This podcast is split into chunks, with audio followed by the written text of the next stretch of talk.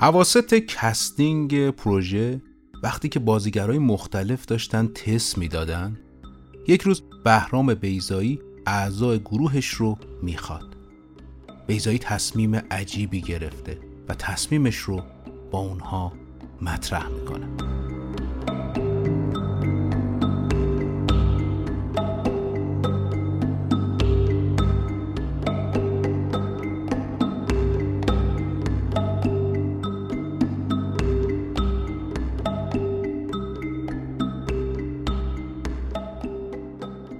اسپانسر این قسمت از رادیو سانسور ایران تیک. سامانه فروش بلیت سینما، تئاتر، کنسرت و سرگرمی شما می‌تونید با مراجعه به سایت ایران تیک بلیت های مورد نظر خودتون رو دریافت بکنید. دوستان من در ایران تیک یک کد در اختیار مخاطبان رادیو سانسور قرار دادن که با استفاده از اون شما می‌تونید بلیت های فیلم های سینمایی رو تا پایان سال 99 با 20 درصد تخفیف دریافت بکنید من در طول اپیزود این کد رو در اختیارتون قرار میدم. سامانه فروش بلیت ایرانتیک.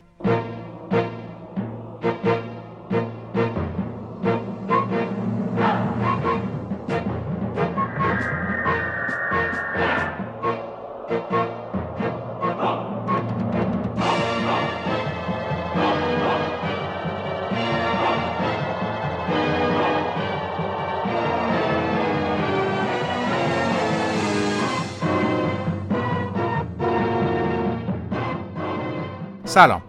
من سلمان خورشیدی هستم و شما به رادیو سانسور گوش می‌دید.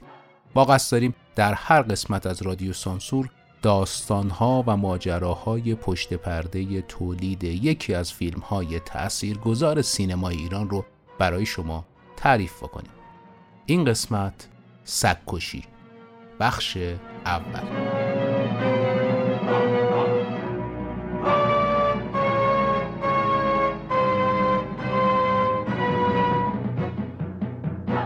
لازمه بگم که این فیلم رو ما در دو اپیزود بررسی می‌کنیم. یعنی سکوشی یک و سکوشی دو. در حال حاضر شما قسمت اول رو میشنوید. قسمت دوم یک هفته بعد از انتشار این اپیزود منتشر میشه.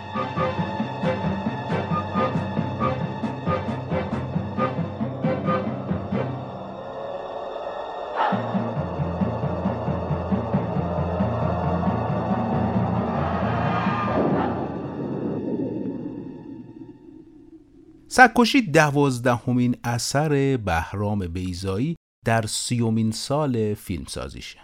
فیلمی که سیمرغ بلورین بهترین فیلم از نگاه تماشاگران و همچنین چهار جایزه اصلی جشنواره فجر رو نصیب خودش می‌کنه.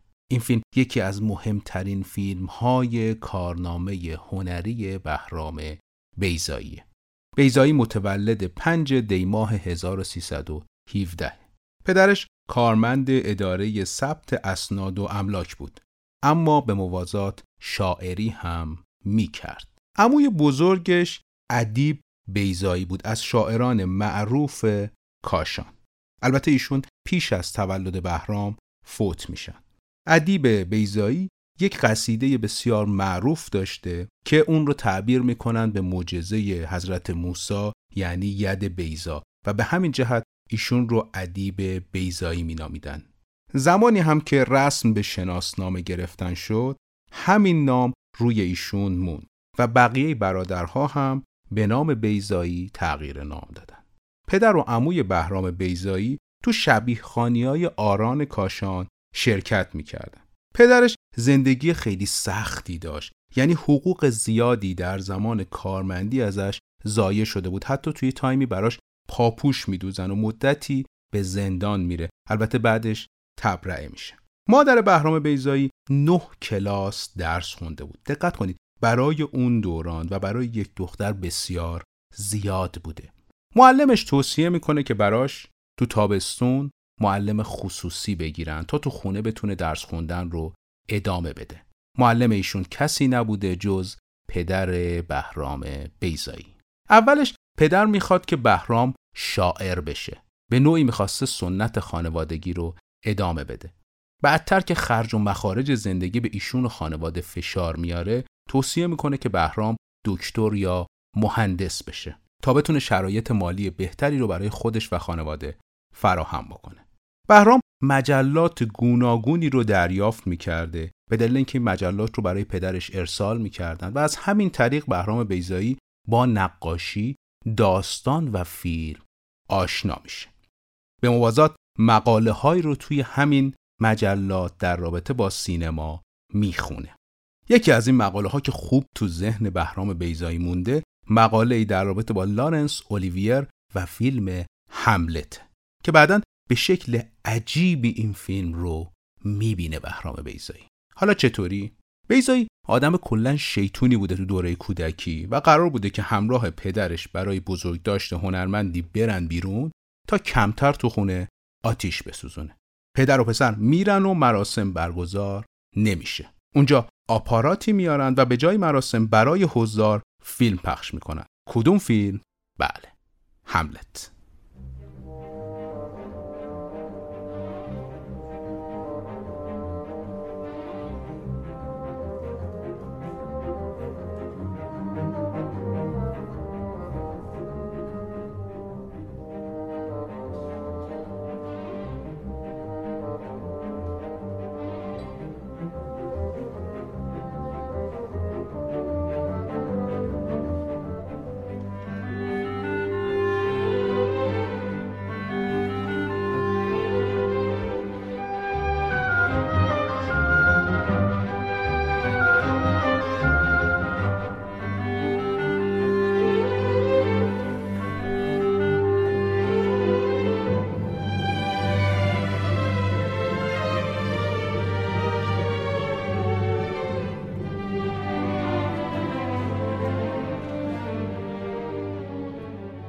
در خانواده بیزایی سینما هنری جذاب بوده و نشون میده که خب این خانواده خانواده روشنفکری بودن نسبت به مردمان اون زمان. اگرچه پدر بهرام بیزایی آدم سنتی و نسبتا خشکی بوده اما سینما به نوعی پذیرفته شده بوده در خانواده بیزایی اگرچه پدر ایشون چون تسلط به زبان عربی داشته بیشتر تمایل داشته به فیلم های عربی علل خصوص مصری. در دوران دبیرستان کلاس هفتم و هشتم و آی بیزایی مردود میشن. یه خاطره داره بهرام بیزایی که میشه به نوعی روحیاتش رو درک کرد. تو همون کلاس هفتم و هشتم یه دفعه نازم میاد و از یکی از بچه ها می‌خواد که پنجره کلاس رو ببنده. پنجره نیمه باز بوده باد به داخل می اومده و از اون آدم می‌خواد که بلنش پنجره رو ببنده. قبل از اینکه این فرد بتونه پنجره رو ببنده باد می‌زنه پنجره برمیگرده و شیشه میشکنه نازم به ناحق از اون شاگرد می‌خواد که پول پنجره رو بده. شاگردی که حتی شاید پول نون رو هم نداشته. بیزایی شروع به خنده می‌کنه. خیلی عجیبه تو اون موقعیت کسی بخنده. خنده عصبی. نازم شاکی میشه داد می‌زنه اما بهرام خندش رو قطع نمی‌کنه. این خنده تا غروب ادامه پیدا می‌کنه و نازم یک ترکه رو در بدن بهرام بیزایی خورد می‌کنه ترکه میشکنه اما بهرام کماکان اون خنده عصبی رو ادامه میده. به نوعی مخالفت خودش رو انگار می‌خواسته با این سیستم نشون بده. بگذاریم. بهرام تو کلاس دهم با پدر شروع می‌کنه گفتگو می‌کنه در رابطه با آینده که چی کاره می‌خواد بشه. نظرش این بوده که باید وارد تئاتر بشه. بهرام برای گرفتن رضایت پدر یک برنامه سه شبه میچینه. شب اول پدر رو به تماشای اوتلو می‌بره. یک اجرایی که بسیار ضعیف و بد بوده. نه بهرام راضی میشه از این اجرا و نه پدر. بهرام تصمیم می‌گیره فردا به دیدن یک فیلم سینمایی برن. شب بعد فیلم هفته روز به اعدام ساخته هوشنگ کاووسی رو میرن می‌بینن. فکر کنم یادتون باشه تو اپیزود گنج قارون ما از آقای کاووسی گفتیم اولین کسی که اسم فیلم فارسی رو روی جریان حاکم بر سینما گذاشت همین دکتر کاووسی بود. خلاصه این فیلم هم چنگی به دل نمی‌زنه و بهرام تصمیم می‌گیره که شب سوم تنهایی به دیدن یک تئاتر بره. چه تئاتری؟ بلبل سرگشته. نوشته یعلی نصیریان کارگردان عباس جوانمرد و احمد براتلو. اجرایی که در جان و دل بهرام بیزایی نفوذ می‌کنه. بهرام بیزایی ید طولایی در فرار از مدرسه و رفتن به سینما داشته. یه بار هم به توصیه یکی از دوستاش به سینه کلوب میرن. سینه کلوب چی بوده؟ همون آقای هوشنگ کاووسی که پیشتر گفتم عقیده داشت برای بالا بردن فرهنگ مردم و مقابله با جریان فیلم فارسی در کنار مقالاتی که خودش مینوشته اولین کلوپ سینمایی رو هم باید راه اندازی بکنه. در این کلوپ هر یک شنبه فیلم های با ارزشی رو از انبار فیلم ها می آوردن به نمایش میگذاشتن و به موازاتش مسابقه ها و برنامه های نقد و تفسیر فیلم رو هم برگزار می‌کردن چون بسیاری از این فیلم ها تو جریان روشنفکری بوده خیلی این جریان ادامه پیدا نمی‌کنه و خیلی زود توسط ساواک تعطیل میشه البته. همین دفعه که بهرام بیزایی به جای که بره مدرسه همراه دوستش به سینه کلوب رفته بود اولین مسابقه سینمایی در سینه کلوب داشت برگزار می‌شد. یعنی چی؟ قبل از نمایش فیلم یه سری برگه پخش می‌کنن بین حضار که توش یه سری سوال بوده مثلا کارگردان فلان فیلم کیه؟ کدام فیلم در چه سالی ساخته شده؟ یه سری اطلاعات سینمایی. بیزایی هم پر می‌کنه برگه ها رو پس میده. هفته بعد ایشون برنده اولین دوره مسابقه سینمایی سینه کلوب اعلام میشن. و خب همراه جایزه بلیت دوازده جلسه سینه کلوب رو هم به بهرام بیضایی هدیه میدن که دیگه پاش به اونجا باز میشه. این سینه کلوب اتفاق بسیار مهمی توی اون دوران بوده. مثلا بهرام ریپور، پرویز دوایی، پرویز نوری، حتی هژیر داریوش جزو کسانی بودن که همراه این جریان کوتاه اما مؤثر سینه کلوب بودن. یعنی کمه؟ من پولی نمی‌گیرم. مجانی؟ من همسرش هستم. پس از حالا مرگش بهت تسلیت میگم. خیال کرده می‌ذارم زندگی کنه؟ اگه شده یکی از آدمامو میندازم تو زندون همونجا حسابشو می‌رسم. خدا به دادت برسه ناصر ماسر چرا نخواستی چه که ما رو باز خرید کنی؟ ما تحقیق کردیم. سی میلیون از حسابی که توش پول هست بهتر از صد میلیون از حسابی که توش پول نیست. چرا؟ میشه سرم داد نزنید داد می‌زنم و درست نمیشنوی بنابراین ناچارم بلندتر بپرسم. چرا این پیشنهاد به ما نشده؟ خیال می‌کنم رقبای شما میونه شما جاسوس دارن و پیغامو به شما ندادن. من ده بار تلفن کردم برای همین پیشنهاد. چرا اطلاع ندادید؟ افتخار آشنایی شما رو ندارم. به چه اسمی؟ همون که بارها بهتون گفتم. به همون شماره تلفن که هر بار گذاشتم. دفعه اولی که میشنوم. ولی من این صدا رو بارها از پشت گوشی شنیدم. و شماره تلفنتون رو از بس گرفتم حفظم. می‌تونی ثابت کنی؟ شما در حال گسترش نیستید. در حال ورشکستگی هستید. منشی من به شما گفته؟ در حال تخلیه محل و تقسیم سهام و تغییر شغل. این حقیقت داره و پول ناصر معاصر متاسفانه در این لحظه خیلی بیش از اونچه که خودش فکر کنه به داد ما می‌رسه. به یه شرط. شرط؟ با ما؟ این دیلاغ به من چند تا سیلی زده. هر کدومو جدا می‌خرید یا بزنم. آ رئیس سکه پولم نکنی. نمی‌تونیم بخریم. پاتو ماچ می‌کنم رئیس. نذار یه زن بزنه تو گوشه نوکرت. آبرون دستته. نمی‌تونیم بخریم. تحمل کن. اینم چک. بدون رضایت به دردم نمی‌خوره.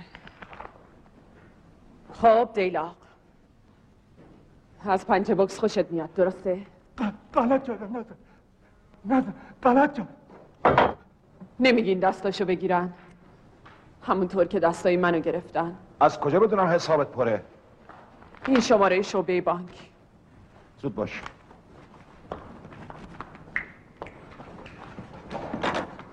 مرگ من رئیس.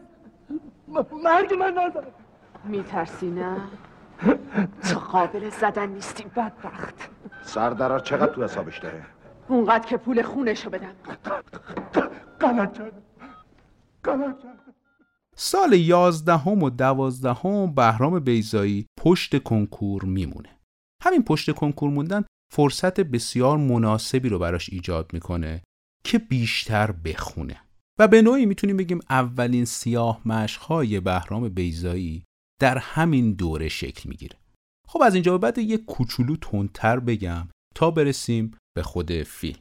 سال 41 اولین نمایشنامه جدیشو می‌نویسه سال 44 با خانم منیر رامینفر ازدواج می‌کنه. سال 49 از کانون پرورش فکری از طریق یکی از دوستانش پیشنهاد تولید یک فیلم رو می‌گیره. فیلمی به نام امو سیبیلو که با کلی ماجرا تولید میشه. فیلم بردار این فیلم آقای نعمت حقیقی بودن. یادمون هست دیگه جناب نعمت حقیقی رو. مرحوم نعمت حقیقی. ما دو تا اپیزود در رابطه با ایشون صحبت کردیم. ایشون پدر مانی حقیقی کارگردان و نویسنده سینما هست بیزایی در طول این سالها فیلم های متعددی رو کار می‌کنه بعد از ایران میره و دوباره ازدواج می‌کنه با کی؟ با خانم مجده شمسایی خانم شمسایی متولد سال 47 در تهران هستند. کارشناسی در رشته تئاتر از دانشگاه آزاد دارن و فرزند مرحوم منوچهر شمسایی از پیشکسوتان نورپردازی و تصویربرداری تلویزیون ایران خانم شمسایی سال 66 چهره پردازی فیلم شاید وقتی دیگر رو به عهده می‌گیره. بازیگری تو سینما هم از سال 71 در فیلم مسافران جناب بهرام بیزایی آغاز می‌کنه. اگه بخوام خیلی خلاصه فقط از فعالیت های پدر خانم شمسایی یعنی آقای منوچهر شمسایی بگم ایشون تو کارنامه خودش مثلا نورپردازی جشن هنر شیراز یا بخشی از نورپردازی جشنهای 2500 ساله یا شوهای فریدون فرخزاد و یا فیلم شب 29 رو دارن. ما در رابطه با شب 29 صحبت کردیم. اما بیزایی به پیشنهادهای چند باره بهروز هاشمیان جواب مثبت میده. برای ساخت چه فیلمی؟ بله سکشی 750 میلیون. من همیشه با دو رقمی سر کار داشتم. 6 تا صفر. من حتی درست نمی‌تونم بنویسمش. همچین پولی رو چطوری میشمردین؟ ما قرضش کردیم برای یه کار پایه‌ای که بریم تو رقابت جهانی و شکستن این انصار یعنی خیال من بود. با اون از اول فکر آخرشو کرده بود. احمق بودم که تا نرفت نفهمیدم. همه صحنه سازی برای گیش کردن من. و اصلا کسی دنبالش نیست. من خر حتی کمکش کردم. بیخوابی کشیدم. خودمو به آب آتیش زدم. برای شریک عزیزی که وقت فرار اون پول درسته توی جیبش بود. خبرش از اونور مرز دارم که خوش خورم به کائنات میخنده. در حالی که من اینجا زیر تیغ کسایی هستم که هر یکیشون به تنهایی ده تای من اونو با هم پریفن چی کشیدی؟ ببخش داد بدم راهش چیه؟ خودکشی. اوایل دهه هفتاد بیزایی یک فیلمنامه رو با توجه به سفارش فردی آغاز می‌کنه. سفارش چی بوده؟ سفارش دهنده ماجرای یک کلاه برداری رو به عنوان پیرنگ محوری برای بیزایی تعریف می‌کنه. بیزایی هم با الگوی همون شروع می‌کنه یه فیلمنامه رو می‌نویسه. وقتی فیلمنامه رو ارسال می‌کنه برای سفارش دهنده به جهت سریح بودن به کامش خوش نمیاد و عملا فیلمنامه رو نمیپسنده حتی پولش رو هم به بیزایی نمیده. این نسخه خطی دست به دست میگرده. تا سال 73 اولین پیشنهاد جدی در رابطه با تولید این فیلم مطرح میشه با آی بیزایی منوط به حذف چند تا صحنه. آی بیزایی قبول نمی‌کنه که این صحنه ها رو حذف بکنه. بعدش از ایران میره و وقتی به ایران برمیگرده این بار آی هاشمیان موفق میشه نظر آی بیزایی رو جلب بکنه. توجه کنید این در شرایطیه که بعد از ده سال دوباره بهرام بیزایی داره پشت دوربین میره. یعنی بعد از مسافران که اواخر سال 69 تموم میشه تا سال 78 فیلمنامه های متعددی رو بیضایی ارائه میده اما هیچ کدوم شرایط ساختش فراهم نمیشه.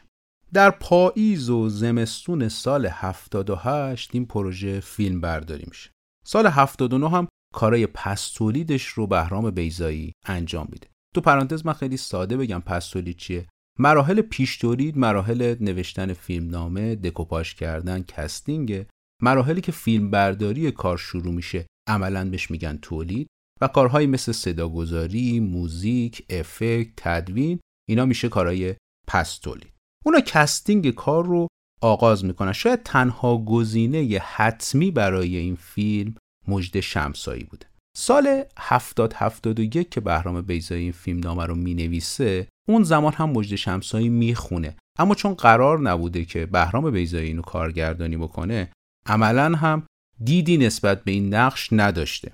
اما حالا بهرام بیزایی مجده شمسایی رو بسیار مناسب می‌بینه برای بازی در این فیلم.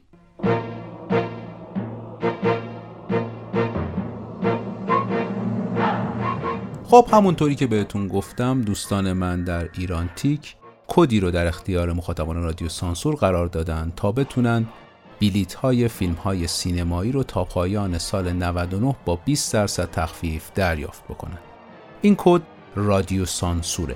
یعنی شما می‌تونید به سایت ایران تیک مراجعه کنید و زمان خرید بلیت کلمه رادیو سانسور رو در اون بخش مشخص بزنید. رادیو سانسور R A D I O S A N S O R هیچ فاصله و آندرلاینی هم بینش نداره.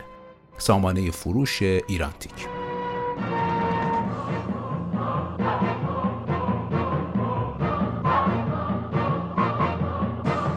البته مجید مزفری هم جز گزینه های اصلی بهرام بیزایی بوده. اونا برای پیدا کردن شخصیت ها از تعداد بسیار زیاد یعنی بیش از هزار نفر رو تست می‌گیرن تا بالاخره بازیگرهای سگکشی به تایید بهرام بیزایی می‌رسن. رضا کیانیان اولین گزینه برای این نقش نبوده. بعد از اینکه گزینه اول نقش رو رد می‌کنه بهرام بیزایی به سراغ رضا کیانیان میاد. دعوتش می‌کنه و بهش سه تا نقش رو پیشنهاد میده که با هم به توافق می‌رسن که این نقش بهترین گزینه برای رضا کیانیان. برای نقش حاج نقدی هم دو تا گزینه دیگه بهرام بیزایی داشته که باهاشون به نتیجه نمی‌رسه و سراغ داریوش ارجمند میره. البته شک داشته چون داریوش ارجمند اون زمان یه سری کارهای تیپیک مذهبی داشته انجام می‌داده و شک داشته که می‌تونه از پس این نقش بر بیاد یا نه. دو جلسه با هم دیگه گفتگو می‌کنن در رابطه با نقش و تقریبا دو ماه بعد داریوش ارجمند سر صحنه میاد دوباره یه گفتگوی صورت می‌گیره بینشون و کار رو بازی می‌کنه و بهرام بیزایی بسیار رضایت داره از نقش داریوش ارجمند. در رابطه با همین رضایت هم داریوش ارجمند یه روایتی رو میگه میگه بعد از اینکه پلان اول رو من بازی کردم آقای رفیجم مدیر فیلم برداری کار اومد پیشم و گفت میشنوی؟ من گفتم که چی؟ گفتش بهرام داره سوت می‌زنه. یعنی بعد از اینکه پلانو گرفته بودم بهرام بیزایی میره قدم می‌زنه و سوت می‌زنه. داروش ارجمند میگه خب این یعنی چی؟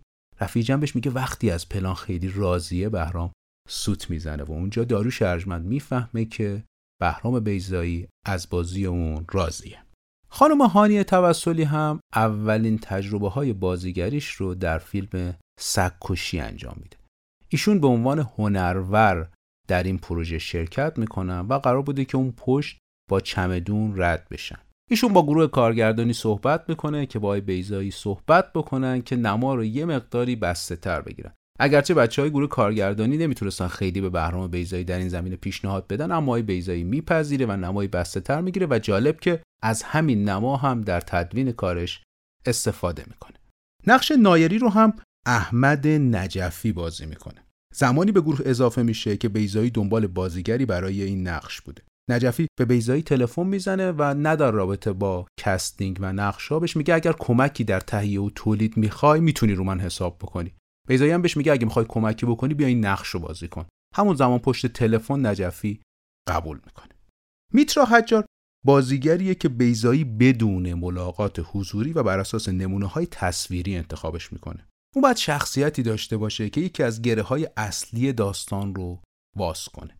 دو رفتن پلیدیش می‌تونه به طور کلی به روایت صدمه بزنه. پس در قدم اول معصومیت چهره حجار مورد پسند بیزایی قرار می‌گیره. بعد که جلوتر میرن های مختلفی می‌گیرن و نهایتا میترا حجار نقش رو کسب می‌کنه. های فردوس کاویانی و بهزاد فراهانی هم از دوستان بهرام بیزایی بودن. و گزینه های اول نقش خودشون بودن بهتر از شما نباشه آقایی هست چک های مرده می‌خره شاید زنده کنه. من برای اون کار می‌کنم. حقیقتا درست گفتین مرده. کی تو حالا خیر دیده از این شکایت ها معقول تومانی سه هزارم برگرده خودش رقمیه. سرجم اصلا چه قابله کلش ظاهر واته ولی علال اصول اینجا خاطر جمع نیست. منزل نگه میدارم.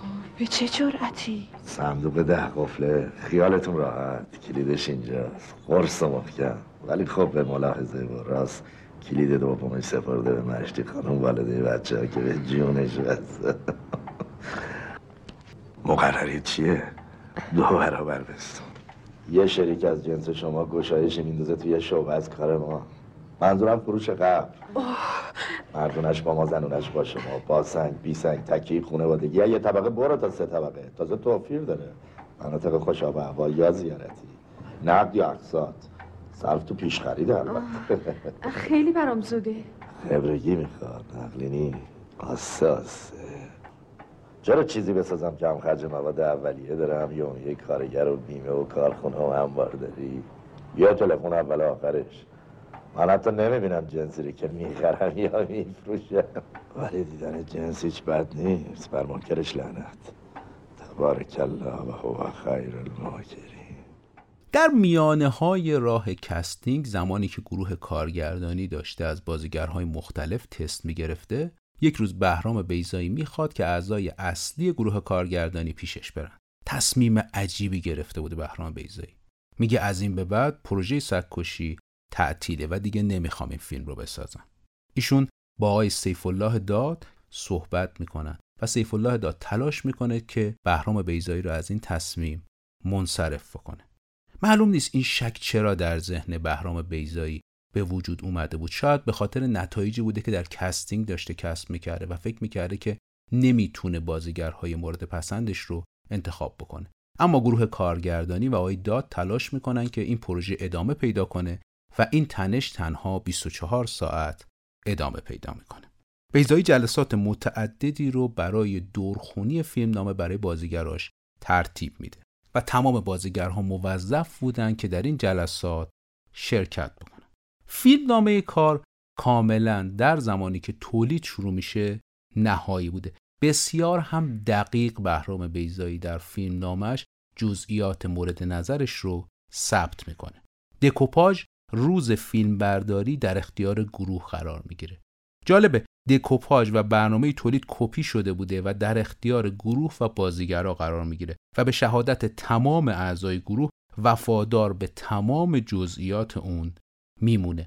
دقت بکنید هنوز هم در سینمای ما مرسومه که کارگردان سر صحنه دکوپاژ می‌کنه و به نوعی خودش رو وفق میده با شرایطی که در تولید قرار گرفته اما بهرام بیزایی فیلم نامه مشخص و دکوپاژ دقیقی داشته و تا آخر کار هم هیچ تغییری در اون ایجاد نمی‌کنه. سگکشی قرار بوده اول سیاه و سفید فیلم برداری بشه. بهرام بیزایی مشورت های مختلفی با بچه های فنیش می‌کنه علل خصوص مدیر فیلم برداریش و از این تصمیم منصرف میشه. کار با سکانسی از هتل آغاز میشه. پلانی بین خانم مجده شمسایی و فردوس کاویانی. جالبه این لابی هتل عملا تو هتل نیست. خونه ای بوده توی خیابون گاندی شمالی که گروه در اختیار گرفته بوده برای تولید. جالبه کسی که صاحب خونه بوده وقتی می‌فهمه که بهرام بیزایی داره فیلمو می‌سازه هیچ اجاره ای رو بابت این location از گروه نمی‌گیره. فقط میگه باید صدمه ای به در و دیوار نخوره نوری چراغ چیزی. به در و دیوار نزنید. اما این پلان هایی که لابی هتل همه توی اون خونه ای که گاندی شمالی بوده فیلم برداری میشه.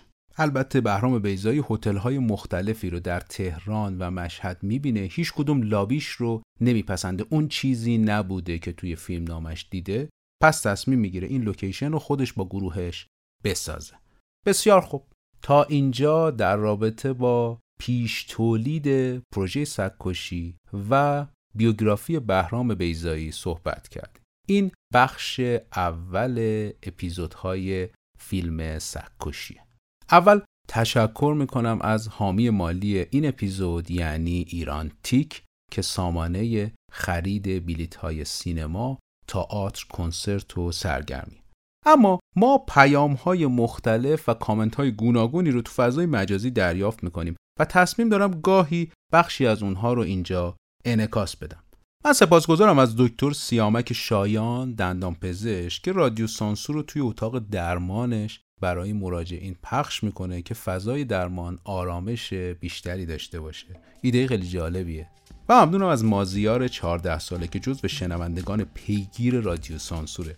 علاوه بر اپیزودها و فیلم ها مطالب تکمیلی و اطلاعات رو هم بسیار پیگیری می‌کنه. از شما هم سپاسگزارم که با ما همراه هستید. شما هستید که رادیو سانسور هست. من سلمان خورشیدی اینجا تهران رادیو سانسور رو شنیدید.